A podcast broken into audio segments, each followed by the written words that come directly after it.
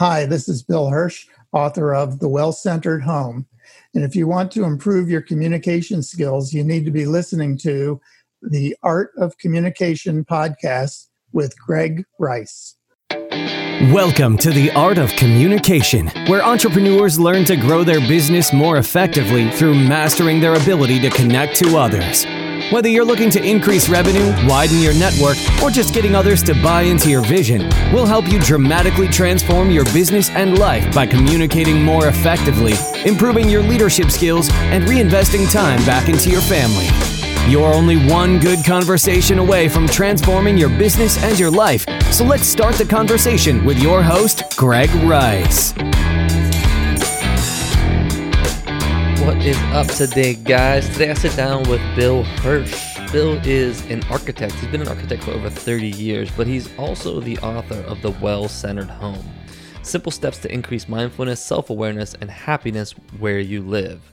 And Bill is specifically fascinated by the way that your living spaces impact your uh, your mood and your overall mindset. And in the book, he shows you how to make your home a recharging station for your emotional and psychological self. So, this took me down a much deeper path than I expected around the importance of how my living space is organized. Um, some of the things we talked about, right? How improving our living space can also improve our communication skills, which is really interesting. We talked about the four different home bodies. These are really different personality types, and they're different needs from their living spaces. There's actually a quiz in the book that you can take to see which one that you are we talked about how to be a Sacagawea for your clients, right? Sacagawea led Lewis, Lewis and Clark um, to the West Coast, even though they didn't, they knew they wanted to go west, right? But they didn't really know where they were going to end up, right? And as an architect, he designs homes for people and buildings for people who struggle in a similar way. Like they kind of know the direction they want to go in, but they don't really know what they want. And these are some of the biggest decisions of their lives. So I thought that this was a really interesting point for anybody helping their clients through a big sales process. And then we even talked about how to engage with your children around the dinner table, something that um, he takes pride in doing. Now his children are grown, but um, he has some great tips on how to facilitate great conversations throughout the family. So listen in for that. So overall, this was a new angle on communication for me. Um, that your living space could really impact your communication skills in any given moment. But I found it to be super interesting and, and really useful. So I hope that you do too. Bill, thank you so much for joining us on the Art of Communication podcast today. Really excited to get to chat with you. Well, thanks for having me on. I appreciate it. For sure, for sure. So uh, we'll be talking a lot about your book, The Well Centered Home, but I'd love to just kind of start out by understanding how you got on this path around the well centered home? Well, it's sort of been over the course of my entire career. I've been designing buildings and, in particular, residential architecture homes for uh, decades or more. And I've learned a few things along the way. And I've always been quite interested in how people respond to buildings on an emotional and psychological level. Uh, I have a degree in psychology that sort of got me uh, interested, uh, sort of a side interest in psychology while I was studying architecture. And then I would incorporate things into my designs that would uh, be aimed towards improving that uh, that feeling, the reception that you would have uh, psychologically, and how you'd feel about the buildings and homes particularly trying to make a house feel like a home. And then just a year or so ago, I kind of had a light bulb moment where it dawned on me that I could communicate this in words to uh, people who aren't trained architects, but in ways where they would understand, appreciate the concepts. And then I could also give them specific things to do to improve how they felt about their homes and how their homes could benefit them on an emotional and uh, psychological level. And I find the discussion around how spaces can impact folks emotionally and, and psychologically really interesting. So, t- tell me a little bit about what a well-centered home does for us when when we kind of achieve that objective. Well, I can describe it this way: if you think of a place you've been to or a place you go to repeatedly that when you arrive there, you feel your stress level go down. You feel a more mm-hmm. comfortable sensation all around you. It has to do with how it looks, it has to do with its size, uh, or what we call scale. It has to do with a lot of things, but you become more comfortable and more centered by being there. And we spend over 70% of our lives in our homes. And with the current virus, it's way more than that. and our homes have a significant impact on us uh, emotionally and psychologically that we might not overtly realize. But there are ways that we can improve our homes uh, through seemingly small things, uh, some large things you can do, but mostly small things that will allow your home to impart that same sort of sensation that favorite place does for you, but your home would do it too. So you would arrive home from a busy day and you would start to have that calming, de stressing, kind of the big exhale kind of uh, feeling when you walk in. And that is uh, what a well centered home can do for you. It can change you emotionally and help you become centered. Mm-hmm. Can you share maybe I don't know two or three examples of you know small things you can do to to to kind of make your home feel well centered? And I know that it might depend somewhat uh, on kind of what your personality is, so we'll get into that in a minute. But I'm just curious, just to give folks a feel for kind of the things that we're talking about here. One of the universal things you can do is to enhance what I call earth grounding, and earth grounding is your connection with nature. So the more you can see out and remind yourself of your place in nature, the more you can see the uh, the organic and uh, naturally growing aspects of the world that are around us, the happier you'll be in your home. Mm. And this also relates to uh, anchoring, another principle I talk about, which helps us know where we stand in our community and in our in our town and where we are in the universe, and it puts you in a state of awareness about who you are and where you are. So the earth grounding principle can be enhanced easily by improving your views out of windows, enhancing what you see out the window, putting an ornamental plant right on a, a focal point that you would see every time you passed a particular window, or bringing earth grounding elements into your home, like having uh, plants inside the house or having images of nature, seascapes or landscapes can substitute for actual views of nature when you if you have a home that doesn't allow that. Suppose you lived in a small apartment mm-hmm. and you only had windows on one side you're not going to have as much earth grounding uh, connection as you might otherwise but you can remedy that by adding in these images of nature. And this has been medically proven to be hmm. beneficial for people who are recovering from illnesses or operations, that when they're in an environment that connects them with nature, they recover faster, dramatically faster than if they're in a more institutional, sterile, sterile type of uh, environment. So we want to provide that in your home so that you get that rejuvenating, life restoring effect uh, in your home. You don't have to do anything but occupy your home. But if you've provided these connections, you'll end up with uh, with the benefit. Yeah, it's fascinating me on so many levels. Um, from a communication perspective, something that comes to mind is that how you're communicating with others in a given situation is so dependent upon your mood that you're in, right? If you're in a bad mood, can, my communication with my child is going to be very different than if I'm in a good mood.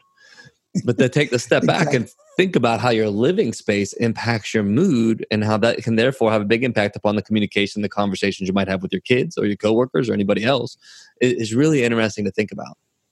Sure, sure. If you're in your so called happy place, then you're going to deal with all of the stresses and strains and interactions a whole lot better. And your your home can put you into that frame of mind uh, when you uh, create a well centered home, when you center your home better than it might already be. Yeah. So by centering your home, you can become a better communicator, which is pretty awesome. I think that's really, really Ab- cool. Absolutely. You'd be more receptive to other ideas too, which is, of course, important to communicating yeah, yeah. So another thing that really jumped out at me from your book, from a communication perspective, is you talk a lot about the different personalities of folks and the different needs they have from their homes, and how that can lead them down a different path of what they need to do from a centering perspective. So I'd love for you to talk a little bit about kind of how you came up with that construct, and and just tell us a little bit about the different personalities and their needs. Right. We've identified four primary what we call homebody types, which are effectively personality types.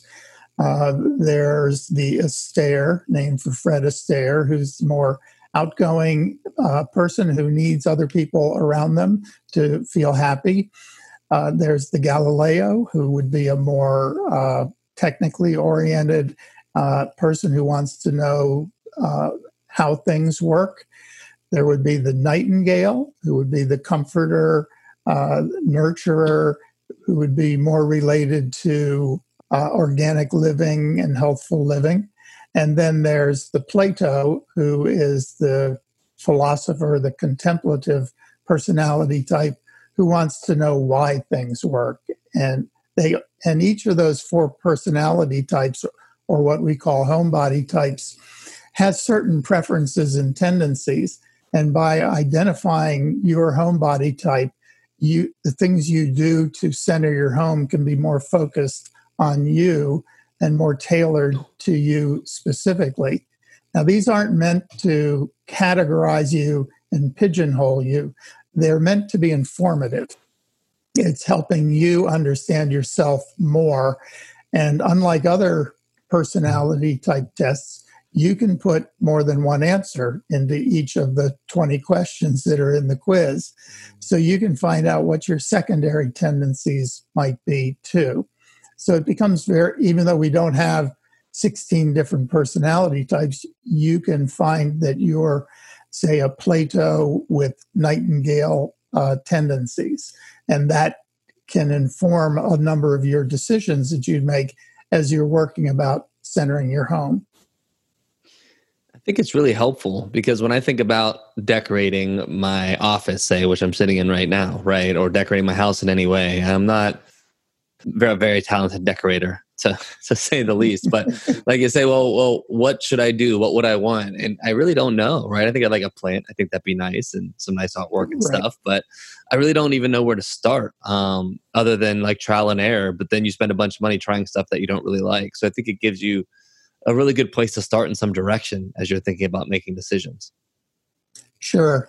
And in my book, um, I have a, even some color palette suggestions for the four home body types to kind of get you started.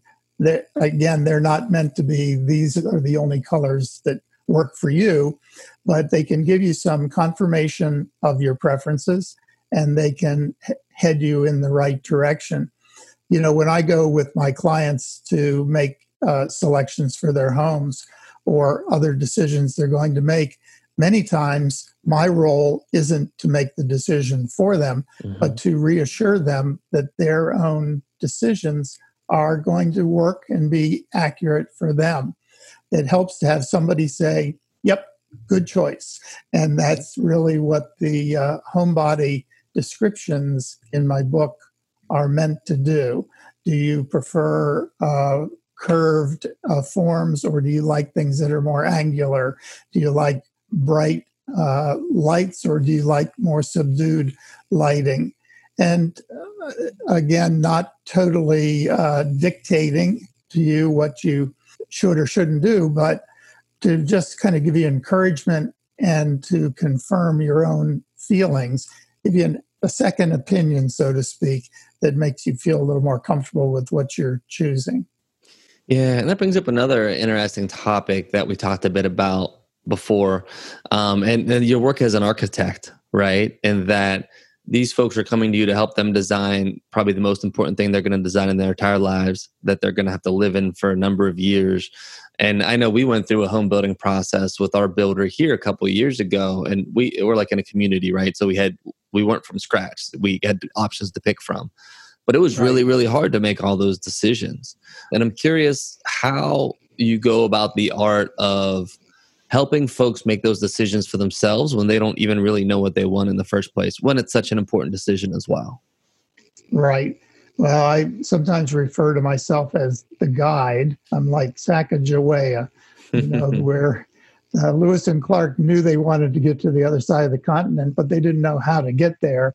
And they needed an expert guide who knew the way through the process. Mm-hmm. And so I, I'm not trying to select things for my clients, but I'm trying to point out the pros and cons of different decisions and prioritize what decision has to be made before other decisions and and all of that sort of thing. And then we go talk to people who are experts in each of those areas and they offer them guidance.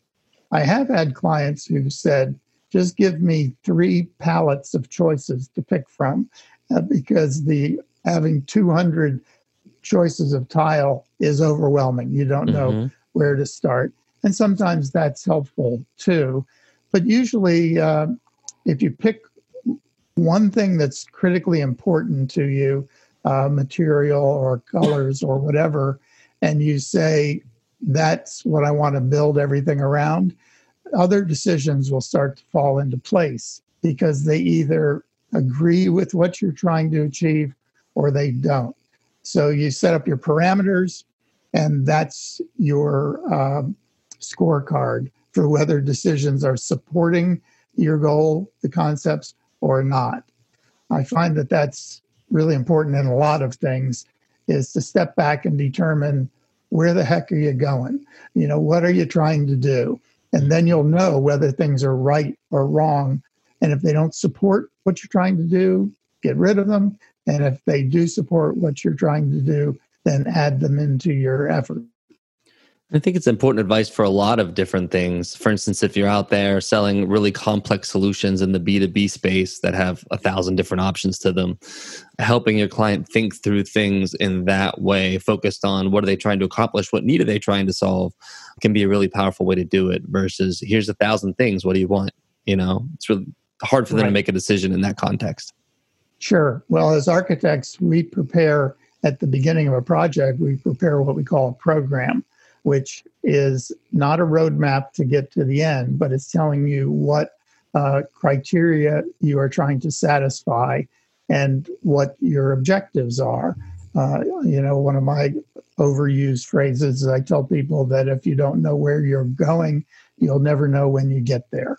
Mm-hmm. And that's uh, so you don't just get in your car and start driving to go, oh, yeah, I did want to go to this store, which you happen to go by. No, you get in your car and you go, I'm going to this store and then you plan your way to get there. Well, des- designing your home or centering your home or doing anything should be done in very much the same way. And then you can sort of sort your way through the distractions that come up.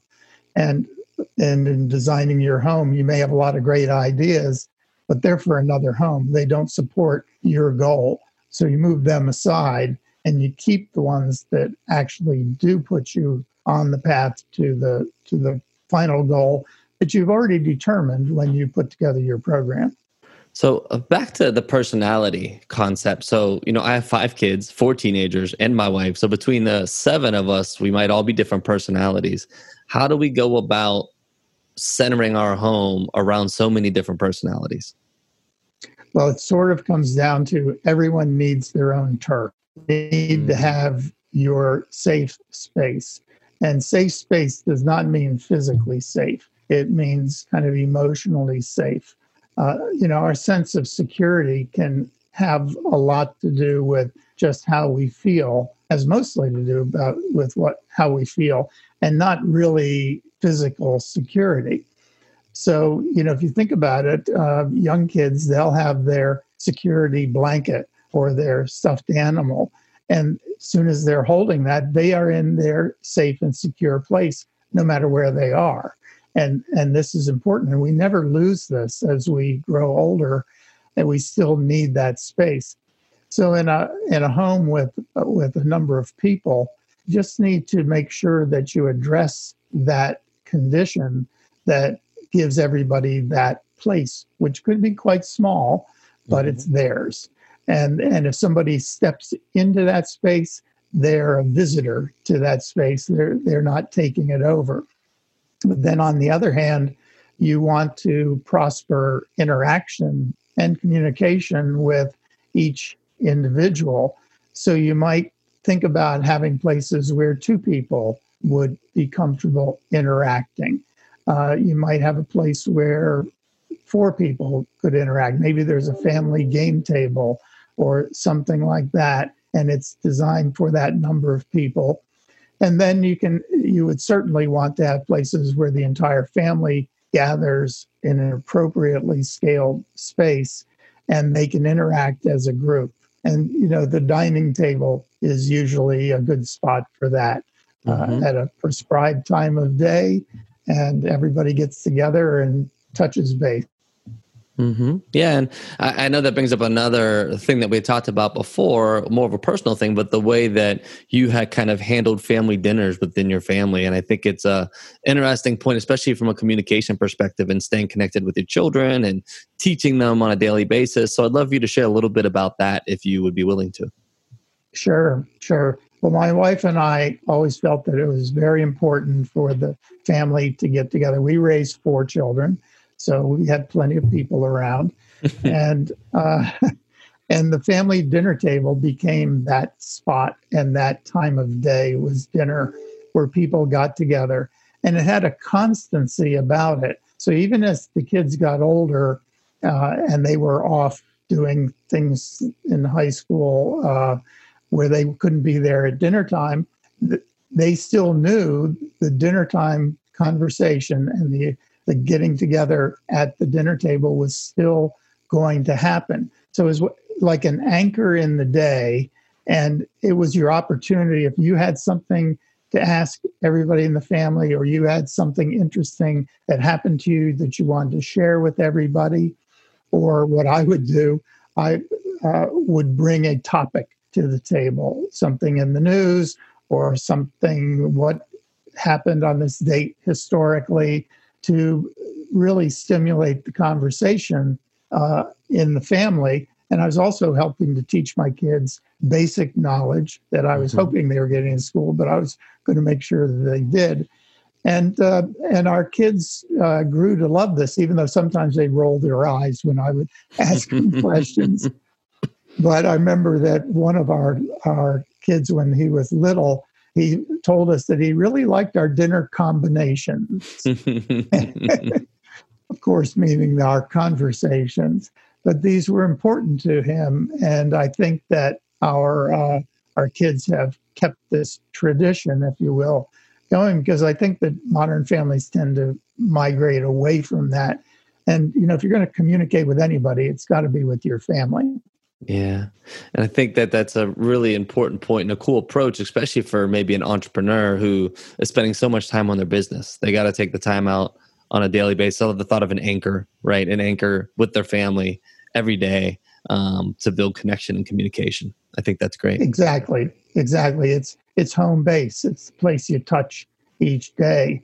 And as you probably have, and I, I always had, uh, almost always worked out of an office out of my house you know that's one zone that uh, the kids don't intrude upon because you know dad or mom's at work there. Um, but then when you're sitting at the dinner table that's the time where interaction is not only allowed but highly encouraged. That's what it's for. It's not about eating the meal. It's mm-hmm. about getting together and the television's turned off and and all of that. The phones are put away and you're there. You got to suffer through it, kids, because this is going to be important in the long run. But then I, we found that the kids really did like it and really did appreciate it. Very cool. I'm going to have to think about how to approach that in my house. I think it's a great idea. So, our, different. I'm going to say our our kids would talk about this to their friends, and a lot of their friends were surprised that we did this. But you know, it worked. Indeed, and it helps them become independent thinkers too. I think, which is great. And um, and some well-rounded uh, knowledge of things, so they'd be able to carry on a conversation with almost anybody and be able to speak knowledgeably or learn to listen to what the other person has to say and learn a few things from them. All sure. good things to be able to do. Absolutely. Absolutely. So, to change topics a little bit, something we talk about often, especially as it relates to leadership, is that everything that you do communicates something, right? How you dress, your posture, um, how you walk into a room, all those things communicate something, even if you don't mean them to. And I think that also applies to your living space and your house and all those kinds of things. So I'd love to get your thoughts on how we communicate to others by how we're decorating and managing our living spaces. Well, I think that if you, you know, we could look at this at a couple of different levels. If you have guests over to your house and you have uh, an appropriately arranged space that induces conversation, uh, your guests will feel that. You don't have to uh, tell them now's the time we start talking. You know, the arrangement of the furniture and uh, the views you might have there are are all important. You know, one principle for arranging furniture for conversation is to not have the seating be directly opposed from one chair opposed to uh, from the other. That you know, if I walked up to you and we started to chat, we would not tend to look straight face on at each other. That's an aggressive approach, and we all sense this. We would tend to stand at slight angles, even though we're talking directly to each other. Mm-hmm. And your furniture should be arranged in that way too. Uh, I know hmm. that it it, like if you had two opposing love seats and you sat down in one side of that love seat, I would probably sit in the one that's diagonal uh, across from you and not the one that's directly opposed to you. And it makes you wonder why. Well, it's it's that uh, I don't want you like right in my face kind of feeling that we have. So if you can open up seating groups, you're going to commu- communicate that you like to communicate. Uh, and that would be a, a good thing. The, uh, the items that you have in your home uh, also express your personality and your interests. So they, they would be important too. You're going to, whether you know it or not, uh, kind of convey what your home body type is by the things that you've chosen to put in your home and uh, where your furniture arrangements and and everything direct your view. So all those things are are kind of critical, uh, and you're going to do a lot of them innately uh, just because you like them.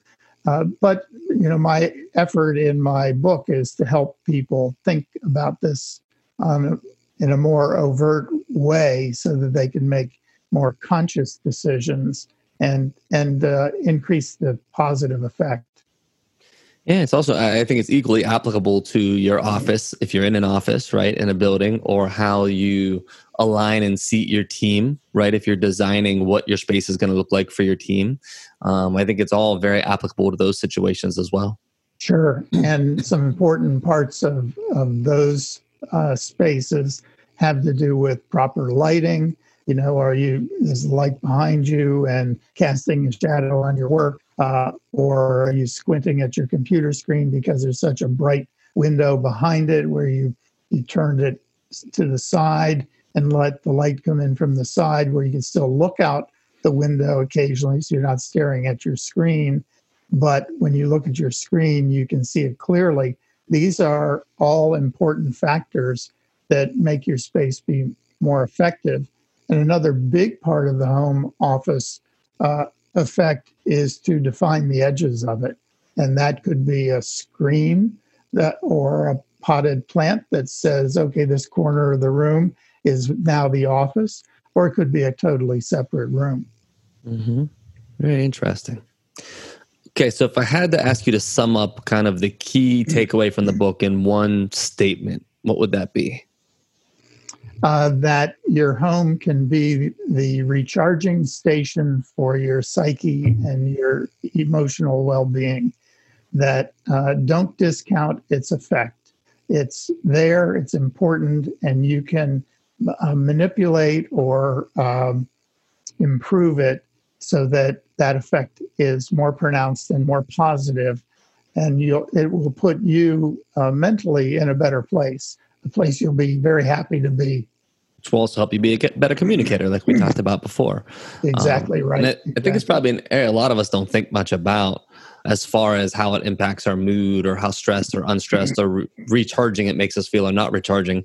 So I think it's an interesting component, and folks might be surprised at the impact it could have on them. Well, sure. If you have a lower stress level, you're going to be better at everything. Mm-hmm. And and you're going to communicate that through your body language and the way you speak. And so uh, there's a huge benefit to putting yourself in that position and if you're trying to communicate something that you def- definitely want the other person to understand and receive that communication, the more composed you are about uh, presenting it, the more effectively you, you will be communicating it. Absolutely. Absolutely. So, just a couple more questions that, that I like to ask everybody who I have on the show. The first one is around the importance of conversations. And I think a, a conversation can really change the path you take in life and can have a big impact on you. So I always like to ask my guests if there's one conversation that they can point to in their lives that had a big impact on the direction that they ended up taking. Sure. Well, I can think back to one back when I was in in uh, college, in mm-hmm. graduate school. I was at the University of Virginia and studying architecture, fine university, very loyal to my university. Following um, in Thomas Jefferson's architectural steps, right? Absolutely. I've been to Monticello, beautiful place. Right. But I got it in my head that I uh, thought it would be a good idea to transfer to Harvard, which I could have done because I had done well in school. By then, I had grown up and did well in school. earlier life, earlier life was not as easy. Anyhow, I talked to a professor of mine, Philip Dole, who um, had become quite a friend and a mentor. And he said, "Well, why would you want to do that?" Uh, he said, "You you are well thought of here. You know the ropes. Why don't you instead figure out a way that you can do independent study and plot your own course through your through your academics instead of just signing up for the classes that are the next in line?" And I took that to heart, and I uh, combined my psychology degree with my studies of architecture, and I did independent research on cognition and architecture. Uh, I designed a, uh, a, new type of psychiatric hospital for my uh, thesis project, where it was basically a village rather than a large institutional building. And that completely set me on the path of thinking about the psychology in architecture and you know ultimately led me to this book that I have right now. But it influenced all the buildings I've ever designed, in particular the homes I've designed for people. So that conversation with somebody whose opinion I valued was was critical for me.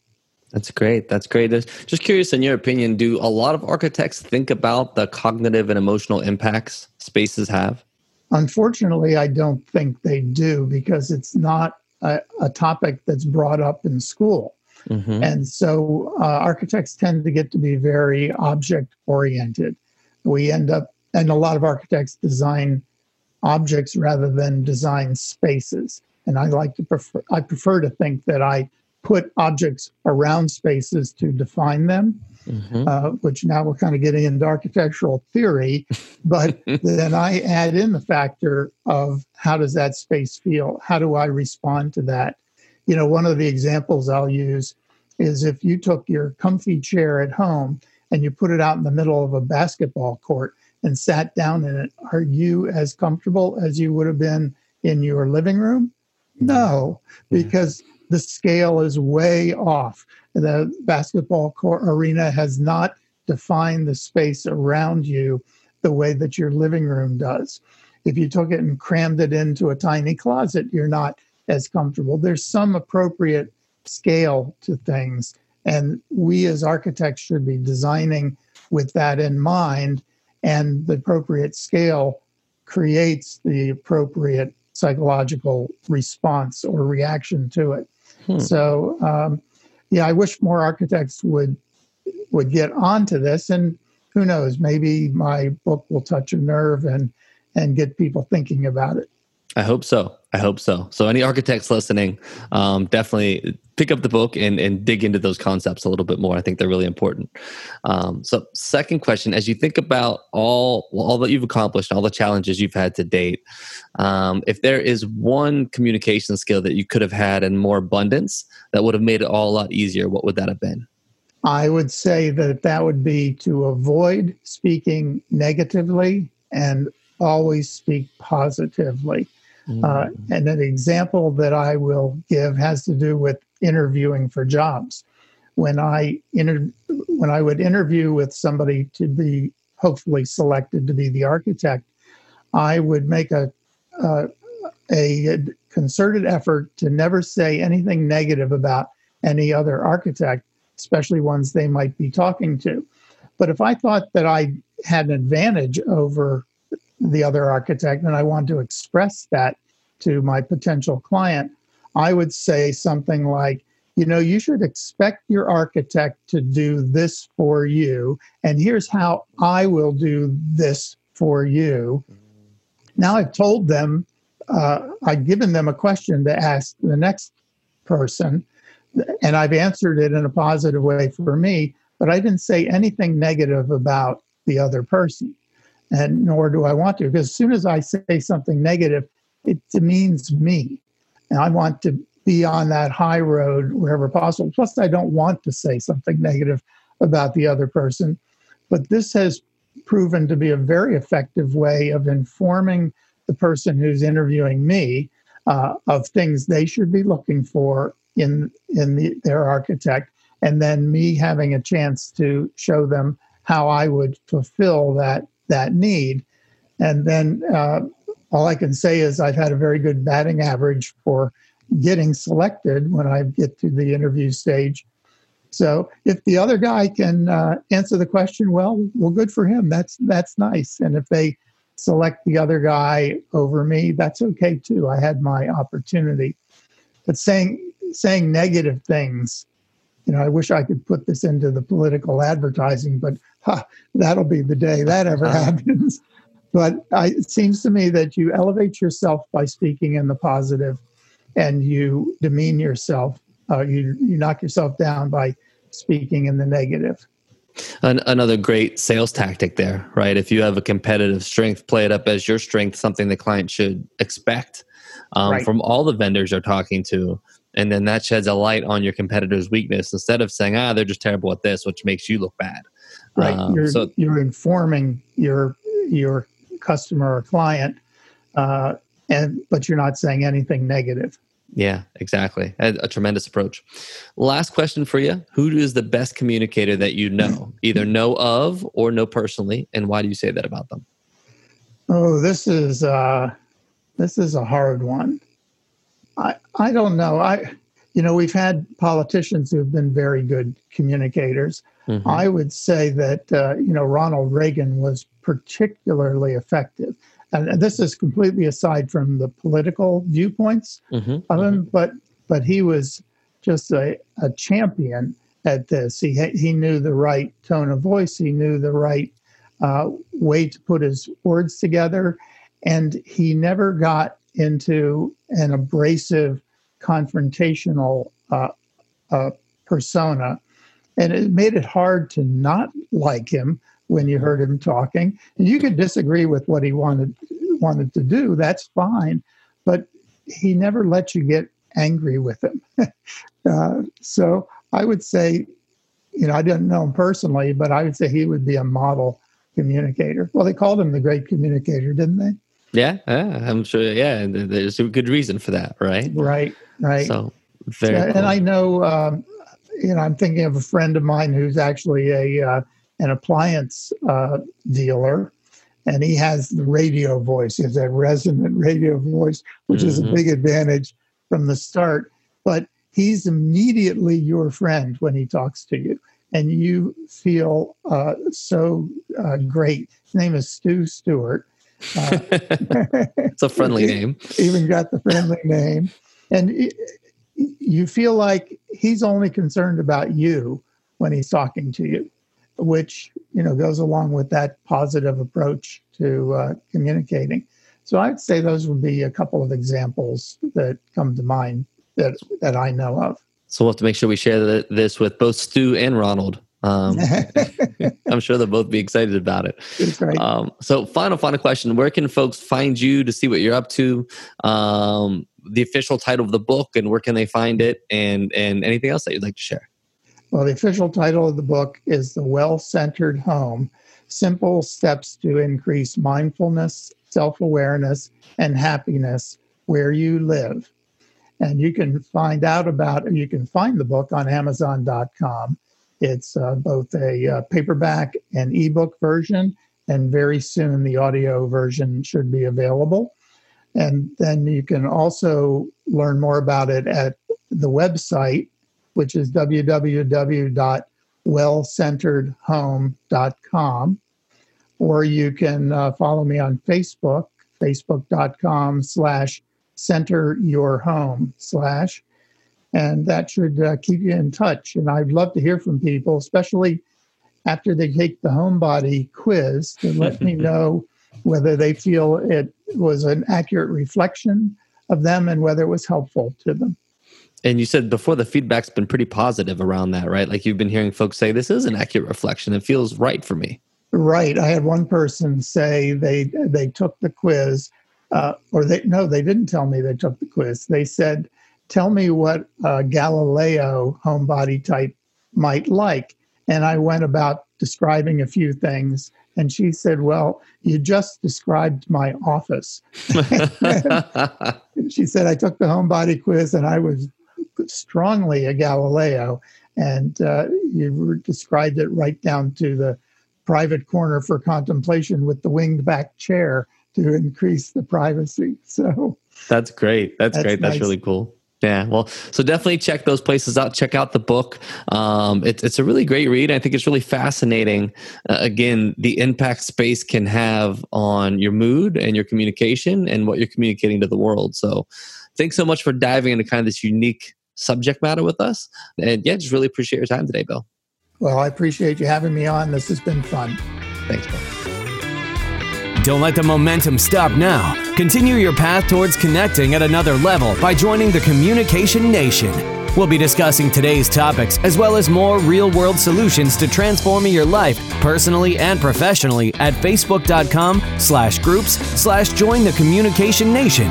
Remember, you're only one good conversation away from transforming your business and life, and that conversation starts right here on The Art of Communication.